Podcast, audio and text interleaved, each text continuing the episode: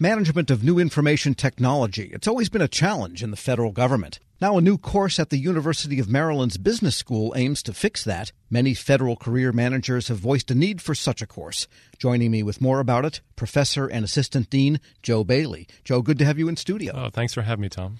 Well, tell us what this course is all about because you know, IM and management courses go back some years. Sounds like you've crafted something for the 21st century here. Well, we certainly are trying, and it's been so exciting to go ahead and uh, bring in our first group of students for this full certificate program. And, you know, we've designed it at the Smith School of Business specifically for those professionals who are either getting their MBA and then want to do a certificate as kind of a stackable credential with that MBA because they see kind of the opportunity that exists within the federal government space to be managing technology, as well as those who are coming directly in for just a certificate. So within one year, they can go ahead and take the whole sequence of courses and get really kind of a deep dive into what it means to manage technology. And what sorts of people are enrolling? CIO, channel type of people, or maybe some others? You know, it's a great question because we've actually found a lot of residents, I would say, with chief innovation officers as opposed to chief information officers. We find that uh, innovation is one of those things that the federal government really wants to go ahead and get a handle on,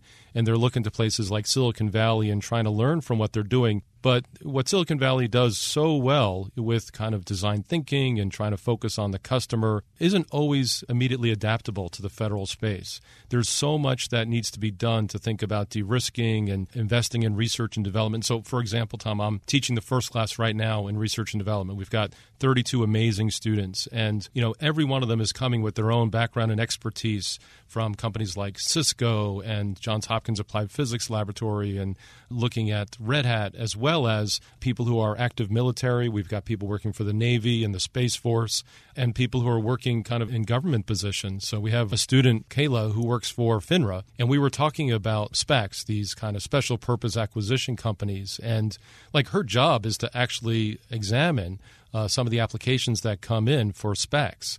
And, you know, I'd asked her, I said, all right, Kayla, tell me how many of these are technology companies. She goes, so many of them. So she's exactly the kind of person who can not only kind of join our cohort and learn a lot about kind of the other parts of technology management, but she is actually adding value to the courses. Sounds like people that want to know how to apply technology, but also how to evaluate technology and the companies because that relates very strongly to the acquisition side of government. Absolutely. So, what we recognize uh, pretty early on in designing this program, and it's been several years in the works as we've kind of lined up key partners like the federal labs who are looking to our students to go ahead and help them understand um, how to go ahead and scale up some of their technology investment. So, the types of uh, kind of prompts and cases and deep dives that we do are very much in the space that are bringing together all the different stakeholders. And what we recognize is technology is not something that uh, let's say an MBA student needs to either decide to buy or not buy, they actually need to participate in the process of the technology development, its design, its implementation. Sometimes the details are in the execution. I was very fortunate to work several years ago for the U.S. Patent Office and it was just kind of wonderful to see how these you know incredibly talented and dedicated civil servants are taking the technology and put it in place but they're not being able to take it off the shelf. They need to go ahead and participate in the design process and craft it for the mission of that organization. And how deep do you get into the technology? I mean do people need to know what an application programming interface is? Do they need to know deeper than that about how code works Actually, I'm glad you brought up uh, APIs, application program interfaces, because when I, I, teach kind of a course on uh, managing information technology, we spend a lot of time about platforms and APIs. We definitely are not looking to pick any technology winners or losers. What we're doing is we're exposing people to understand the process of managing technology, sometimes then how it needs to be done in different contexts, uh, and sometimes why it can be kind of a process that used almost independent of the technology. So hyper focused on customers and use cases, very much in agile development, looking at the speed of technology evolution development. Uh, so, for example, on class uh, just the other day, we were looking at commercialization of space. I don't really know much about space travel. We're very fortunate at the University of Maryland that our president is a rocket scientist. He spent many years at DARPA, uh, President Darryll Pines. And so, understanding his kind of infusion of some of the grand challenges the university is facing and his kind of own expertise has kind of given us kind of impetus to go ahead and focus on these things that, again, I don't have to be the expert in. I could focus on the process and allow the students, like Jared from the Space Force, is able to go ahead and give his perspective. And it's really kind of a great learning community. We're speaking with Joe Bailey. He's an assistant dean for specialty programs and a professor at the University of Maryland's Smith Business School. And what gave you a clue that there was a demand for this type of course coming from the federal government? Well, certainly I didn't do it by myself. We've got so many great people at the Smith School and at the University of Maryland who are identifying and participating in this. It started with a colleague of mine, Frank Gertner, uh, who's an alumnus of the Smith School and as he kind of left his active duty in the Navy, uh, recognized that we needed to be doing more in this federal space to help bridge gaps that exist between the people who are uh, working in you know different agencies within the federal government as well as commercial entities I think the announcement about Amazon headquarters 2 being in Crystal City and trying to kind of understand the role that it plays in helping build out that next generation of federal service. And then, uh, you know, we had Steve Case come to campus not too long ago and talk about the importance of kind of DC based innovation and kind of the next wave, what's going to be the next Silicon Valley. And he firmly believes that we're so well positioned here in the DMV area. So it wasn't just one thing, it was so many different things. And then it just became a question of execution. And so we're very fortunate that we've got a lot of our faculty who have, you know, great technical backgrounds. So we've got, you know, Sarah Cronky, who's in finance. We've got Brent Goldfarb, who's in management. Judy Frels in marketing. Anil Gupta. It's a wish list of kind of experts who can go ahead and not only teach students how to do this, but building on all of their expertise in managing technology. Do you think it would be fruitful for program managers, people that own the missions and the service deliveries of government, as opposed to the technical people or the technically related people, such that they could get a good understanding of what technology can do for their missions? Right. So, kind of the line between what is a, let's say, a product manager and a program manager, or those who are technical and not technical, I think that gets blurred in a program like this. Is that we recognize that technology isn't just about the, let's say, the demonstration of a new rocket launching or an artificial intelligence kind of algorithm. It's understanding how the design of that is going to actually be put into practice and how, let's say, a program manager their responsibility is to try to bring some of this technology as quickly as possible, but also understand that some of the general purpose technology that can kind of be abstracted out could maybe lie in some different contexts. So, one of the things that's just been so fun to watch, Tom, is we've got these students with different parts of the federal government, and just by sitting in the class together and trying to grapple with these issues, is they're recognizing that they can go ahead and help kind of pollinate some ideas from one government agency to another. And I don't think that happens enough in this town. Like there are just smart, wonderful people that are working in these kind of different silos. And if we provide more opportunities for them to kind of share their ideas and help disseminate the cool technology, I mean, I'm just so fortunate to be part of this. So, in some ways, it's really a networking opportunity, a peer to peer situation. Absolutely. Uh, uh, again, we, we focus a lot on kind of the networking uh, component and make sure that a lot of the prompts it's really not lecture based like uh, the students don't want to hear me lecture on for more than just 15 minutes at a time. You want to have those kind of shorter kind of sound bites but as a faculty member we're trying to provide the prompts to get them to interact with each other. And then kind of like a, a, coach might sometimes you know call a timeout and say oh what's going on here? Let's talk about this. Let's do a deep dive in a particular topic that we need to really explore. So tom when you mention apis really cool concept, right? Is there a corollary of an API from an IT system, let's say, into a mechanical system? Well, it turns out there are. Like, let's talk about that. How would you design a platform? How would you build the use cases on top of that? How would you accelerate potentially the platform evolution and design based upon the use cases in different areas? It's so much fun. And by the way, where does this all take place? We're very fortunate at the Smith School to have several facilities. We're using the Ronald Reagan building where we have a dedicated facility for the Smith School of Business. And so we get there every other Saturday. It's a, longer day. We start at 9 a.m. and we finish at 5 p.m., but we've got a lot of interactive stuff, and there's a food court right down the hall. So we've got uh, plenty of opportunity for socialization. Joe Bailey is Assistant Dean for Specialty Programs and a professor at the Smith Business School at the University of Maryland. Thanks so much for joining me. Oh, thanks for having me. And we'll post this interview along with a link to more information about the course at federalnewsnetwork.com slash Federal Drive. Enroll in the Federal Drive, subscribe at Podcast One or wherever you get your shows.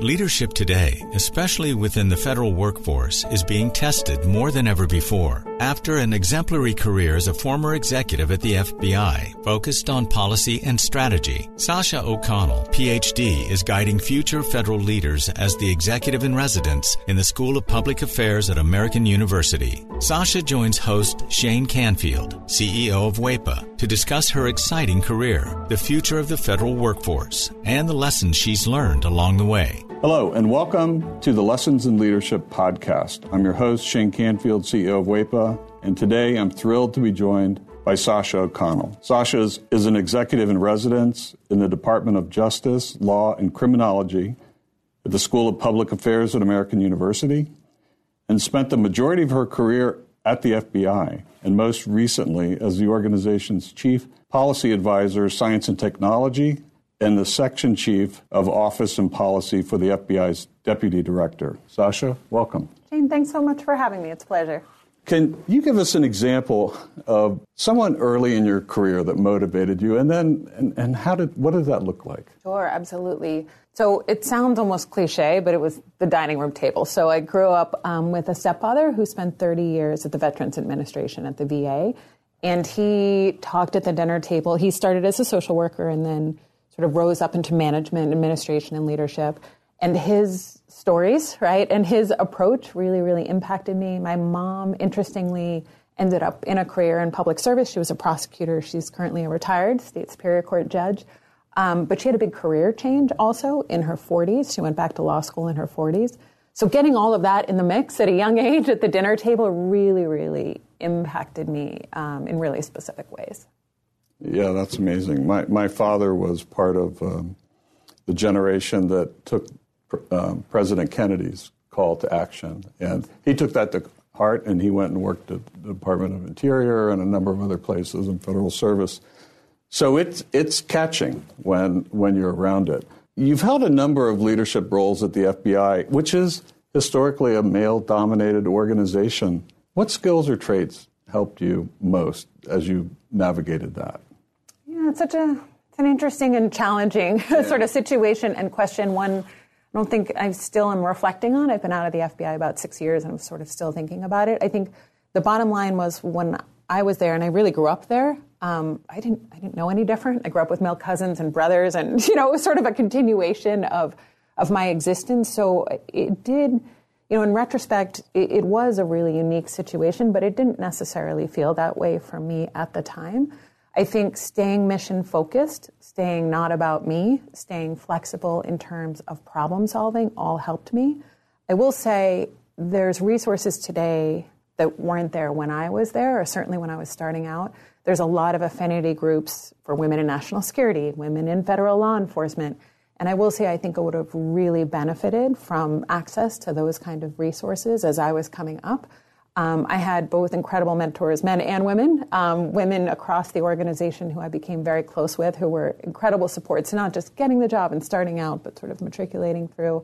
But again, I'm really sort of proud of, involved in some of the work of those external organizations that bring women across government, um, executive women in government, and those kind of organizations together, because I think it is really, really helpful um, as one moves through.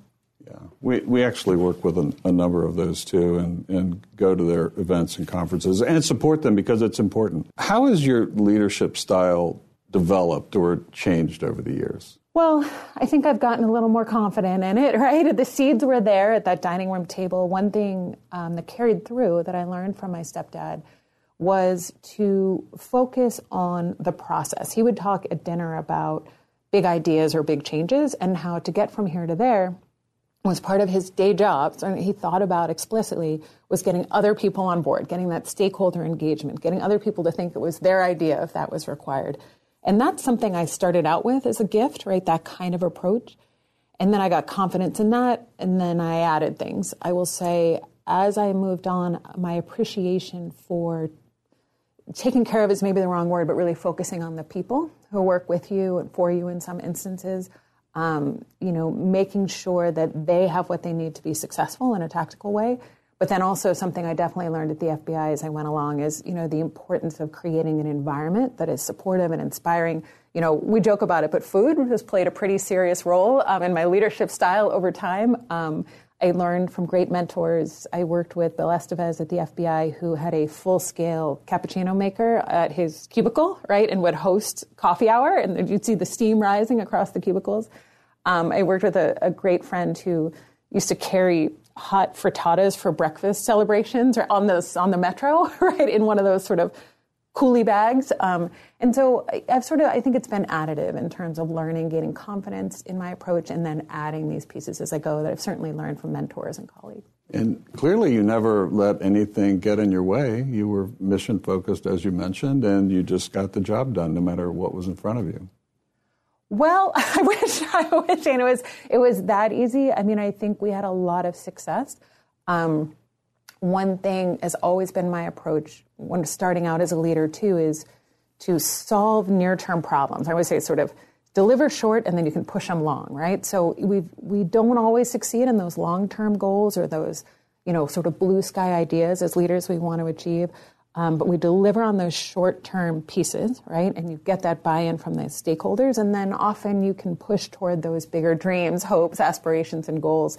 Um, I would like to say I was 100% on both fronts. I'm not sure your characterization is 100% accurate there, but I'll take it um, in this in this sense. Looking back, what, what's one piece of advice you might have given your younger self when you first started? Yeah, it's it's interesting today too. Working with students, I get that chance, right, to give my essentially my younger self um, advice every day. And one thing we talk a lot about, and I wish I had thought more explicitly about, is really it's about calibration, right? And so I always think Emeril Lagasse would say like a stove has dials for a reason, right? It's not like all hot or all cold. And I think it's the same here. In some ways in my career I had to learn to tone it down, right? And to, you know, certainly at the FBI sometimes you need to take that back seat at a meeting and wait to be invited to the table and that's really the appropriate way to build rapport, relationships and trust. Other times I needed to learn to tune it up, right? To up the volume a little bit. Um, I had a wonderful boss, Dave Schlendorf, who we were in a meeting together with big bosses at the FBI once, and I was working for Dave. And we left the meeting and we were walking back to the office, and I made a point. I don't even remember what the point was now. And he stopped in the hall and said, Why didn't you say that in the meeting? You're not helping me, right? Telling me this now, now I have to go back and fix this.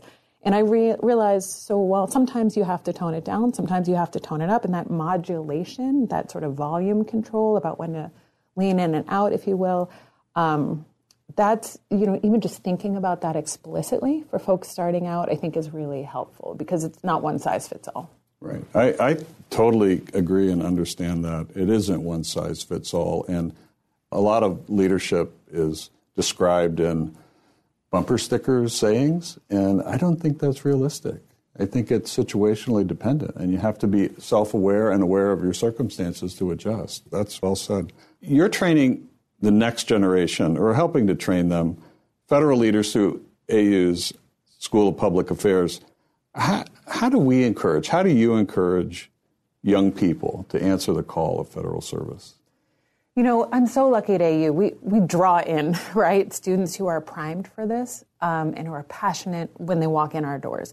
Even with that population, you know, there, there are headwinds, right? USA jobs, right? Just even getting educated, these pieces. So, so helping with that is a whole set of work.